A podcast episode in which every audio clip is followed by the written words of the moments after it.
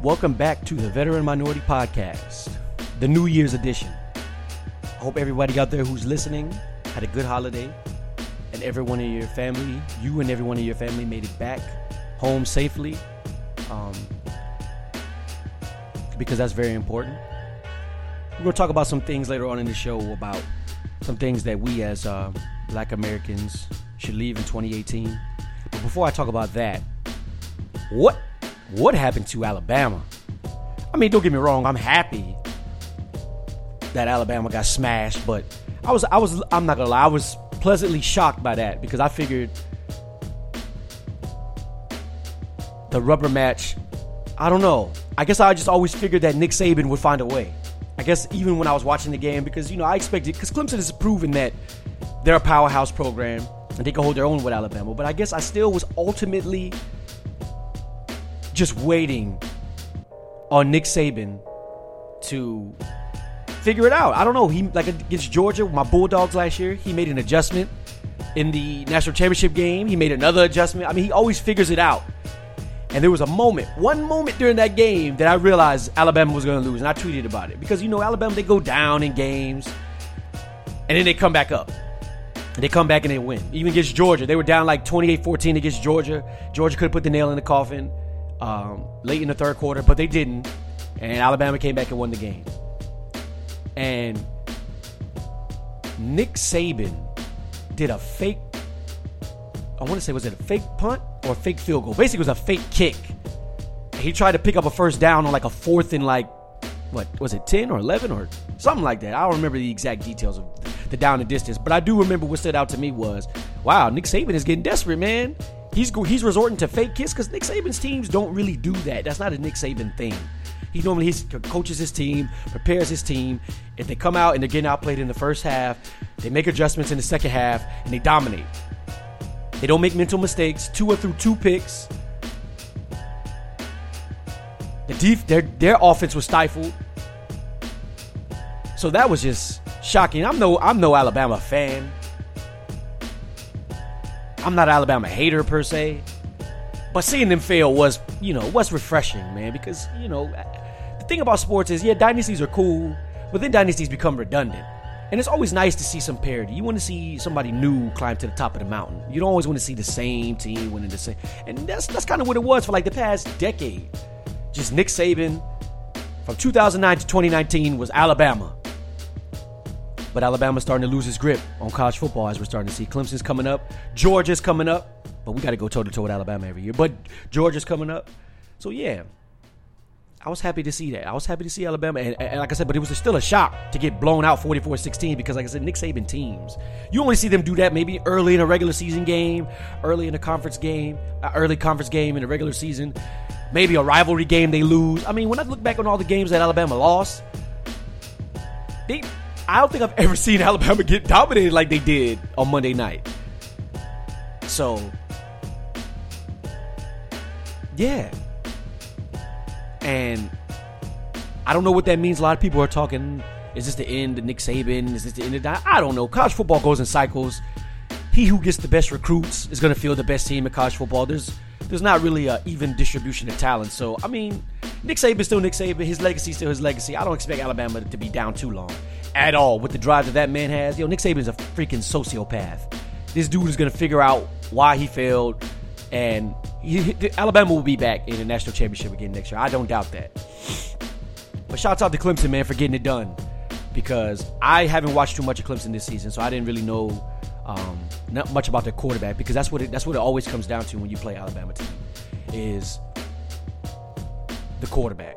How well does the quarterback play? And so um, for somebody like me who hadn't seen, like I said, a lot of Trevor Lawrence, yo man, the dude balled out. And Alabama, they were able to run the ball against Alabama. Yeah, that game was just a really, really, really, really weird looking game. Like I said, to see Nick Saban on the other end of a beatdown was just pleasing to a lot of people, I'm sure. But you still had to like be looking at the TV like, how and why, you know? But hey, like I said, college football, he who gets the best recruits feels the best teams. So Clemson got the best recruits. I mean, Clemson's got a lot of talented players. I put it that way. Um, they do recruiting classes, and recruiting classes are a lot like draft classes. Too, because a lot of times you, a lot of fans, we look at our team's recruiting class, and recruiting classes are a lot like draft classes, man. You have busts out of high school, you have dudes that are five star recruits out of high school and don't do nothing. So I guess you can't get caught up in recruiting class all the time. But yeah, man. Anyway, yeah. So Nick Saban and them boys got the brakes beat off them in a championship game. Still can't believe. But shouts out to Clemson for putting in that work, man. So uh, yeah. Moving on a little bit, I talk a little bit about the Cowboys and the playoffs this past weekend. Like I said, once again, I was driving um, a lot, so I didn't get to see all the games. I missed the Ravens Chargers game, and I missed the what's the other game? Is there? I missed the Ravens Chargers. Oh no, and I, uh, yeah, that's the only game I think I missed because um, I ended up seeing the Eagles game. I made it back to Tallahassee in time to watch the Eagles game. But the Cowboys, man, one thing I want to I want to speak on the Cowboys a little bit because a lot of people, I know a lot of Cowboys fans are going into this weekend believing that they have a chance. Listen, you don't. Let's just put it. Let's just put it frankly. You don't. Uh, Dak Prescott was impressive running the ball. He was. He made some plays on some late dirt, third down plays in that game on Saturday night against Seattle. That even I was impressed with. I was like, damn man, Cowboys are doing it. They look good. They look convincing. But the Cowboys in the regular season were seven and one at home. So that's par for the course. They handle business. They got the Rams on Saturday. The Rams can also run the ball. The Rams can put up points in bunches. I know they've been struggling a little bit down the stretch, but hey, man, they got the week off. I'm sure Sean McVay had them boys ready. I fully expect the Cowboys not only to lose on Saturday, I expect them to be blown out. It's not going to even be competitive because, once again, the Cowboys' offense is atrocious. And I know people are like, well, the last game they scored 24. Listen, a home playoff game does a lot for team spirits. It's a lot of there's a lot of motivation. There's a lot of intrinsic motivation that comes along with playing a home playoff game. You don't want to be let down in front of your fans. Plus, they played Seattle earlier in the season. They lost to them. There was a lot of motivation for them to win that game. Now they're about to take their, their game. They're they're they're they're, they're about to take the show on the road.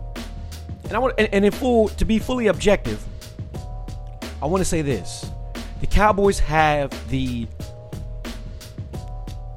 the talent or the characteristics of a team that can win the Super Bowl. Let's let's let's not sugarcoat it. They have a de- they have a they have a good defense. They have a great running game. They have a wide receiver in Amari Cooper who I guess is big time. I'm not sure. I don't know because he really never really exploded onto the scene. He never really was consistent enough in Oakland to warrant being called a top receiver. But he has top receiver talent. So I'm kind of confused on that. But you never forget, Amari Cooper is a great route runner. He's a great tactician. So he, he's a he's a number one uh, top five receiver talent, even though always does play by. So basically, the, basically what I'm saying is the Cowboys have the potential that if they put it all together, they can win the Super Bowl, but they won't because they're still the Cowboys. Dak still can't throw the ball. What is my criteria for great quarterbacks? Throwing the ball down the field with accuracy. Dak can't do it. Yes, he made some plays with his feet. Yes, but can, can you count on Dak to do that consistently? No. Can you, Dak, can you count on Dak to throw the ball with accuracy consistently? No. The Rams don't have a good defense. This is true. But they got some players. They got some playmakers in the secondary, and Dak will throw a few for you. He threw one to. Uh, he threw a couple interceptions, really, in reality, against Seattle. They just didn't capitalize. And he definitely threw one to. Uh, what's my man name? Bob, not Bobby Wagner. Um,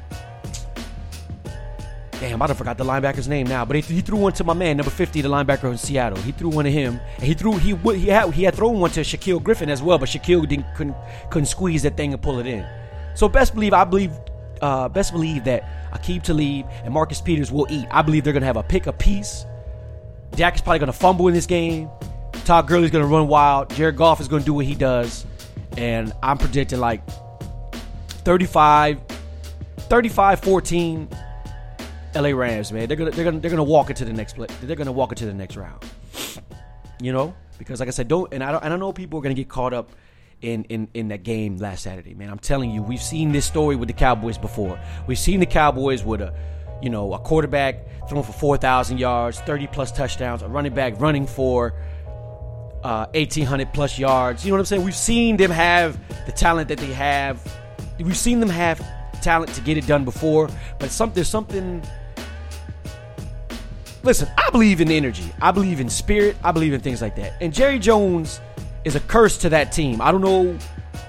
Whatever he did in the 90s ain't working now. He needs to update his methods because they haven't won in almost 22 years. And I don't expect that to change. Well, 22 years. Yeah, 22 years. I don't expect that to change now.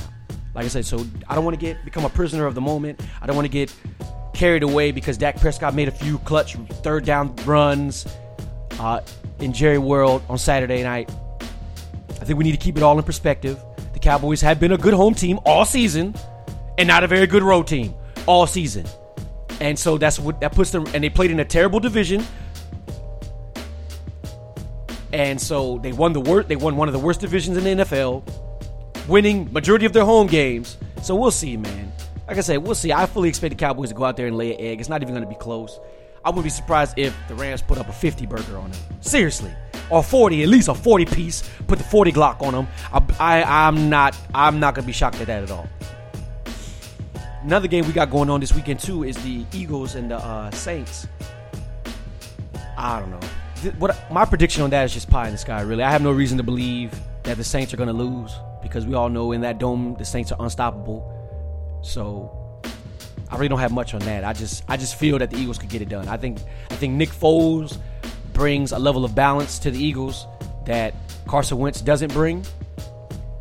And wait, wait, wait, before I get into that, let's talk about the elephant in the room. So Nick Foles last year fills in for Carson Wentz. Carson Wentz was having a great season. Nick Foles fills in for Carson Wentz, goes in, wins the Super Bowl, wins Super Bowl MVP. Comes back the next year. Carson Wentz gets hurt again and Nick Foles goes on a winning streak now to get his team into the playoffs. And then they win a playoff game. Carson Wentz has, what is it? Nick Foles has what? Four playoff wins in the last year to Carson Wentz's zero and a Super Bowl win and a Super Bowl MVP. Listen, man, I'm telling you, I know Eagles fans. I know I know them very well. I was raised by one. They don't care about they don't care about Carson Wentz, man. They care about the wins. And Carson Wentz, is if he keeps getting hurt, if he keeps getting injured and not producing for this team, mark my words, the Eagles fans will turn on him. The pressure is mounting on him because you it was it, the se- last season was Carson Wentz's season to burst onto the scene, to the elite quarterback scene, and he couldn't stay healthy and do it. And another thing, like people keep pointing out on ESPN and all these other channels, yo, Carson Wentz injury problems go back to his college days, man. So this may not be something that he can overcome. I'm not saying he won't overcome it, but it may not be something that he can overcome because, like I said, he's a, maybe he's just a fragile dude.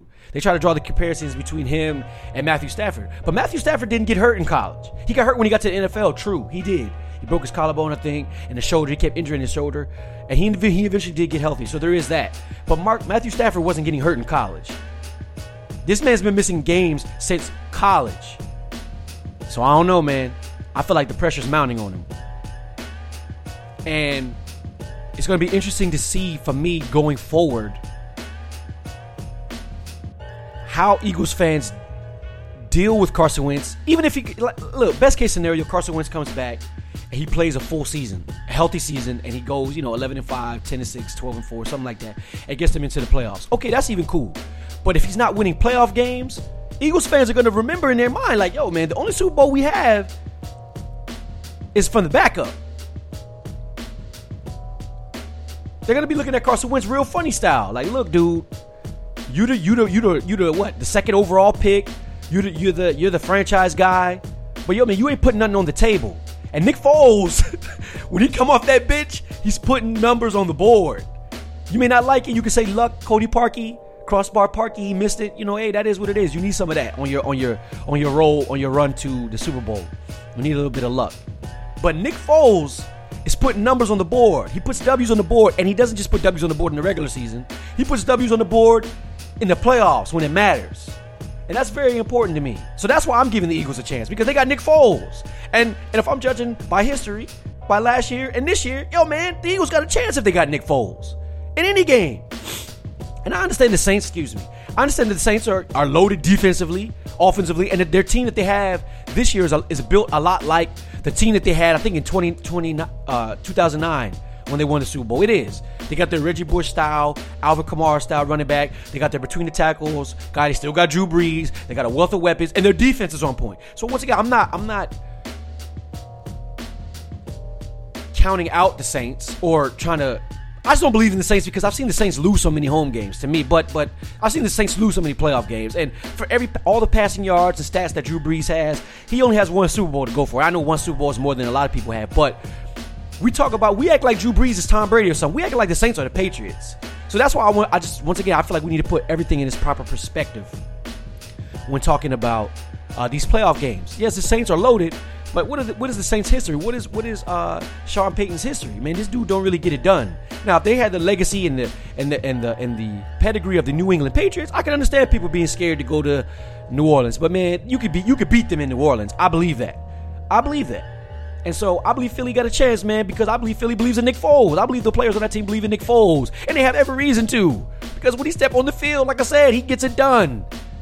He put the he put the murder game down flat, like my man said. Like my man said on uh, Paid in Full. Like my man uh, Rico said, yo, he put the murder game down flat, B. You know what I'm saying? That's what he does. That's what Nick Foles does. He steps on the field, he put the murder game down flat. They come away with wins through hook or crook. The Eagles win when Nick Foles on the field. So that's why I'm giving them a chance.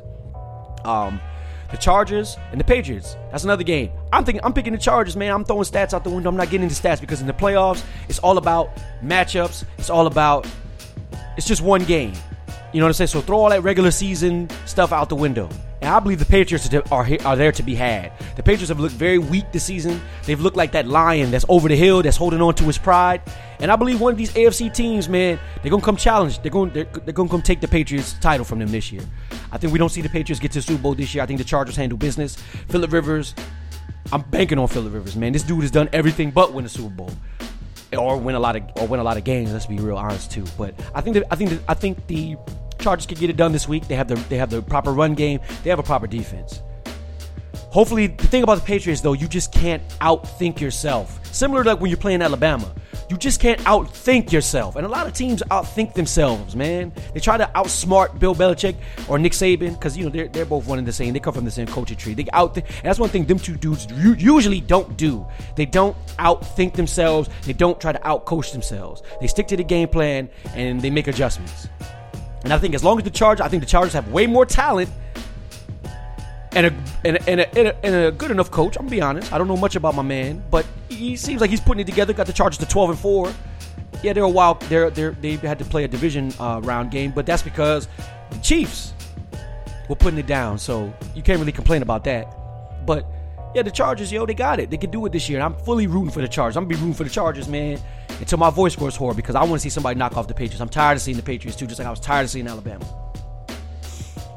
Um, what else? What other game do we got? I don't even have the schedules in front of me. I think we have the um, the Colts is playing the the Chiefs. Oh, I'm fully expecting the Chiefs are going to run away with that one too. I'm not worried about that. Chiefs are going to handle business because at the end of the day, I'm gonna keep repeating it till I'm blue in the face. You guys are going to hear it time and time again if you're listening to this podcast. The measure of a quarterback. Everybody wants to talk about the quarterback is the most important position. That's bullshit. Quarterback is not the most important position on the field. Quarterback is a another position on the field. What makes a quarterback great, or what makes a quarter, or makes a team able to be led or carried by their quarterback, is the quarterback's ability to throw the football down the field, meaning 10, 15, 20 plus yards with accuracy. Anything under, I'll say this, anything under 15 yards, I'm not here for it. Throw the ball 15 yards plus down the field with accuracy makes an elite quarterback.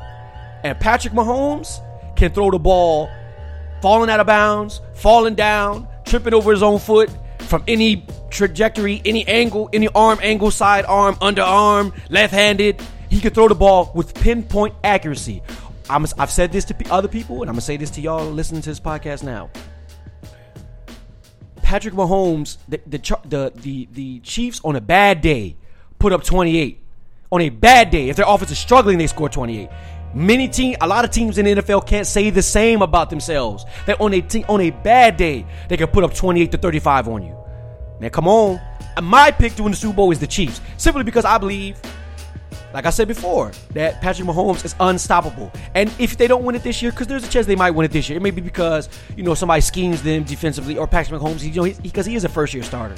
So I do have to keep um, my my I do have to keep some balance in my perspective that he is a first year starter. He hasn't maybe seen all the defensive schemes and coverages and disguises. But I'm telling you, once that man figures out defenses, once he's able to read defenses and predict what the defense is about to do to him, you won't be able to stop him because he can throw the ball from any platform, from any angle, at any at, at any yardage down the field with accuracy, and there's nothing you could do defensively. There really isn't. A quarterback that can put it on the money. Like we've seen that sometimes a good throw beats good defense. So that's what I'm saying. And Patrick Mahomes, nine times out of ten, I know that might sound like a bit of hyperbole. Nine times out of ten, he's gonna make a good throw. I'm just saying. Yeah, he's gonna throw picks, but he's also gonna put that joint that that that ball on the money, right in the breadbasket. So that's my pick. My pick to win the Super Bowl is the Chiefs. Um, I don't know who they're going to face in the NFC. I don't, I don't, um, you know, I don't want to get too crazy with my predictions because the NFC to me, and if, even so, even the AFC too, because the Patriots are still the Patriots, but the NFC, you know, it's it's wide open to me because the Eagles is on the scene, dog, and the Eagles is on the prowl. They on the march, and people could count them out. I know I have some Eagles friends and stuff like that that are like, oh man, I'm scared of New Orleans. And I understand that. I understand that, but New Orleans can be had. And so, um, to me, the only team people should be scared of. I know this sounds crazy because they have like the worst defense in the NFL, but I don't care because they could put up points, and I don't think enough teams can put up enough points consistently enough. And I understand, like I said, in in the playoffs, the windows get smaller, it's colder, this and that. But listen, man, Patrick Mahomes, Patrick Mahomes was born to throw that ball. He gonna throw that ball, and we're gonna see. Watch, watch him, watch him, watch him this weekend. Watch what he do. You know what I'm saying? But um, transitioning to other topics. It's been an interesting. Like I said, I, haven't, I didn't do a show last week. So I didn't get a chance to comment on um, some of the things that I wanted to comment on. Um, it's been an interesting week for our brother, or interesting New Year, start to the New Year for our brother LeBron James. Um, first things first. First things. Um, LeBron has his little show, his little barbershop talk show, and he was commenting on the NFL owners' slave mentality, and I I found what he what he said to be pretty stupid for the simple fact that he was he was talking as if the type of racism that NFL players face is somehow unique unto the NFL, just the NFL itself. Like the NBA doesn't have a legacy of racism too. And I would like to remind people because he was saying something like, "Oh, you know, uh, the players in the NFL, the owners are like, yo, you're gonna do what I'm gonna do, and you know, um, if you don't do what I do, I'll just get rid of you. And in our league, you know, we're allowed to have a voice, and our owner, our, our, our league, our commissioner, you know what I'm saying? He lets us have a voice. He may not agree with us, but he lets us say what we want to say. He lets us do what he wants to do, and this and that. And I'm looking like this. Look, man. Look, man. If you are a sports athlete, if you are an athlete, period, playing professional sports, those owners have a slave mentality. There is no difference between the NFL or the NBA. You wanna know what the difference is between the NFL and the NBA? The difference is the NBA went through its little racial upheaval years ago. They had their, they had their real um, coming to Jesus moments where uh, the fans had their beef with the pl- black players and said the NBA was a thuggish league and all this stuff. They had this years ago. Let's not forget um, that Mahmoud Abdul Rauf Similarly to Colin Kaepernick was banned from the NBA for not pledging the flag. So was Craig Hodges. See, the difference between the NBA and the NFL is the NBA put their racism under legislation. The NFL didn't because they didn't have to. To LeBron's point, in a way, to, to, to kind of make LeBron's point, in a way, he's right. They didn't necessarily have to legislate their rules because they could just tell you, hey, you're going to stand up for the national anthem. See, in, in, in, the NBA, they made it a rule that you had to stand up. And when Mahmoud didn't stand up, they banned him out the league. So LeBron getting on this, uh, you know, you don't do what I say. Listen, man, you overstep the boundaries in the NBA if you want to, LeBron, or any other black player, or any yeah any other black player in the NBA. Overstep the boundaries if you want to. They're gonna get rid of you. See, I read the book Forty Million Dollar Slaves. It's a it's a it's a great book. If you haven't read it, please read it. A, it just just talks about the history of sports. And one of the things that they said, um, I don't and I don't remember. I wish I could quote the book exactly, but um, I think it was a basketball player. I want to say it was Charles Barkley it was, it's written by William C. Rhoden. I want to say it was Charles Barkley. I want to say, but I could be wrong, and, and, and I'll double check that. I'll go look and I'll research the book, and I'll come back with a proper quote next episode.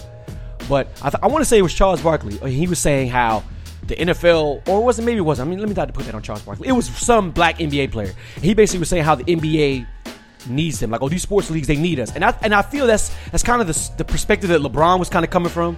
Like, the owners in the NFL treat y'all the way they treat y'all because they they feel like they don't need y'all, but the owners need us. Yeah and no to a certain degree. Well, eh, because in NFL, there's a there's a larger player pool. You know what I mean? And with the with the way that injuries ravage the NFL bodies, it kind of is.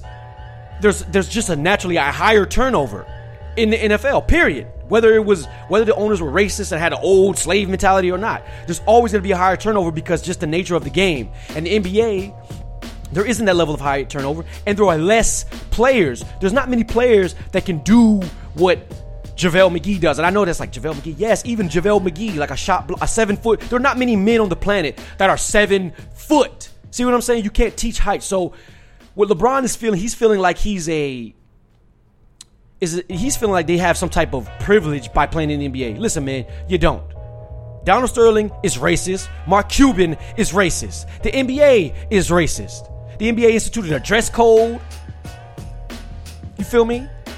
Like I said, not only did the NBA ban black players who, who spoke up politically for black people. So, like I said, man, what LeBron said was very stupid, and it shows that he has he doesn't have any type of um, historical database to to to base his statements off of. When he makes statements like that, he seems like he, he he's coming off like a house nigga. Like, oh, the master though, the master treat you niggas, the master treat you niggas bad out there in the field, but he treat us good in the big house. No, LeBron, nigga, you just a well paid slave too. You's a forty million dollar slave, my nigga. Don't get it twisted, dog. And ah, that's what makes me mad about these athletes. They be getting it twisted just because they got these white owners in their face telling them how good they are. Man, listen, you are listen.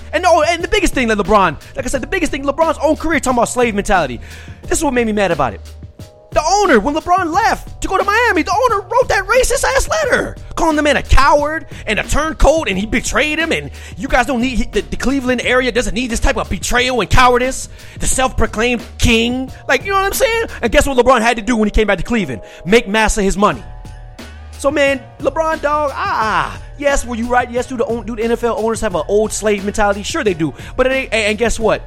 the god the, the goddamn NBA owners have a neo-slavery mentality. So get out of here, man. Listen, man, racism don't go nowhere. It just evolves. These white owners, man, yeah, they're gonna they're gonna let y'all say what y'all got to say because they understand. Listen, man, y'all making us money. The the fan base, listen, listen, man.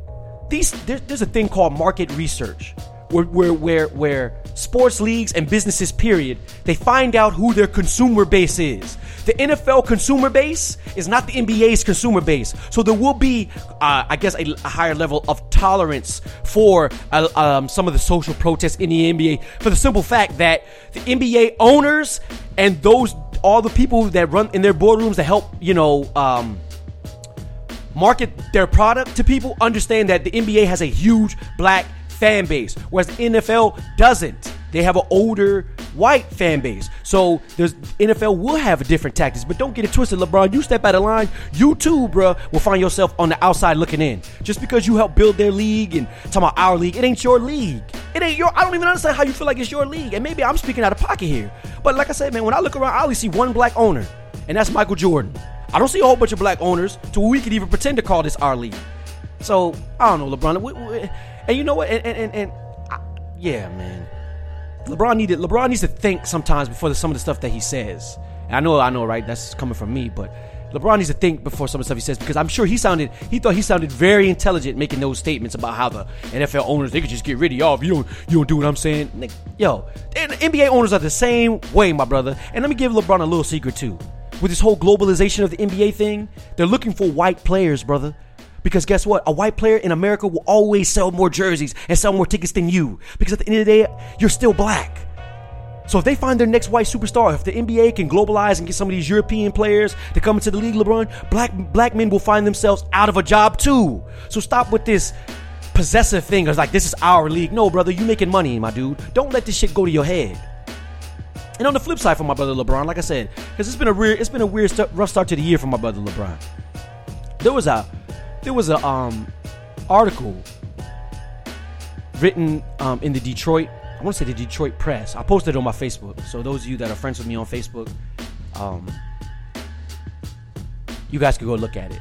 But basically, it's the new face of anti-Semitism is black. That's what this. That's what the writer of the article was saying, and he basically was saying because LeBron James posted on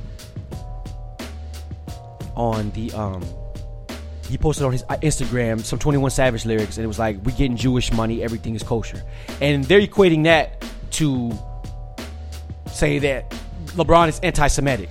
And I'm like peeping game because I'm sitting back and I'm like, yo, didn't a white dude shoot up a Jewish synagogue in Pittsburgh like just not even six months ago, not even four months ago? And I'm like, yo, how is Le- how is LeBron the face of anti-Semitism when all he said was I'm getting Jewish money? He didn't say I'm getting kike money. He didn't say nothing racist. He said I'm getting Jewish money. Everything is kosher. And now you're equating that to a man walking to a Jewish synagogue and committing mass genocide against Jews? Come on, my brothers. And, and, and that's the problem that I always that's that, and that's kind of what I kind of went on LeBron's last comments. Because what you have to understand as black men in America, and I'm talking to the brothers right now, that no matter what you do, you are always the number one public enemy in this country. You're damned if you do, damned if you don't. You know what I'm saying? LeBron didn't. All he did was quote rap lyrics saying that Jewish people got money. Jewish people do have money. Now, do all Jewish people have money? No. And he had to apologize for that. And that's another man. Like I said, it's been a rough week. It's been a rough start to the year for my brother LeBron. His team, he got hurt. He got hurt. You know what I'm saying? He making stupid comments in the media. He's being accused of anti-Semitism. LeBron, man, just take your time off, bro. Get your mind right, man, because they got you crossed, man. You don't know which way is up right now, in my opinion. Anyway, I said earlier at the beginning of the show that I really don't get into um, New Year's resolutions, and I don't. But there are a few things that I want black people to leave in 2018. Some things that we need to leave in 2018. Fear. Um, ignorance. And most importantly, fake nigga outrage. And I want to I want to talk about fake nigga outrage for a second, more specifically, and I'll touch on the other ones a little bit later. There was a new docu series about R. Kelly that came out, and in full disclosure, I've not seen it. I've not seen it in its entirety. I've seen um, a few of the interviews, and a lot of the things that the women were saying on there were disturbing. And if I'm led to believe that what they're saying on those documents, which I do, let's make no bones about it, that what they're saying is true. Um, R. Kelly's a sick motherfucker, man, and he needed to go to jail. Um, but what I want to get into is, is the fake outrage of it all because black people. See, I did some I did some research a little bit last year. I started, I was watching the Nielsen websites and Twitter. See, black people we spend a lot of time on social media and watching TV. And what TV does is TV shows you symbols, and basically TV is curated, and it's placed. Things on TV are placed in front of you for you to consume and for you to, um, basically to be controlled. You know what I mean? Because it's not a balanced.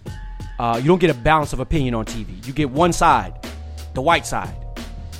And so, what I'm trying to say here is that because black people are so glued to the TV, you could be made to be upset and outraged by anything they flash on your screen. So that's one thing I want black people to leave in 2018. Man, move away from the TV. I'm not saying don't watch your TV shows. I'm not saying don't, you know, enjoy your Twitter and social media. I'm not saying any of that. What I'm saying is we spend 40 hours a week on average. The black community spends 40 hours a week watching television. That is the equivalent of a full time fucking job.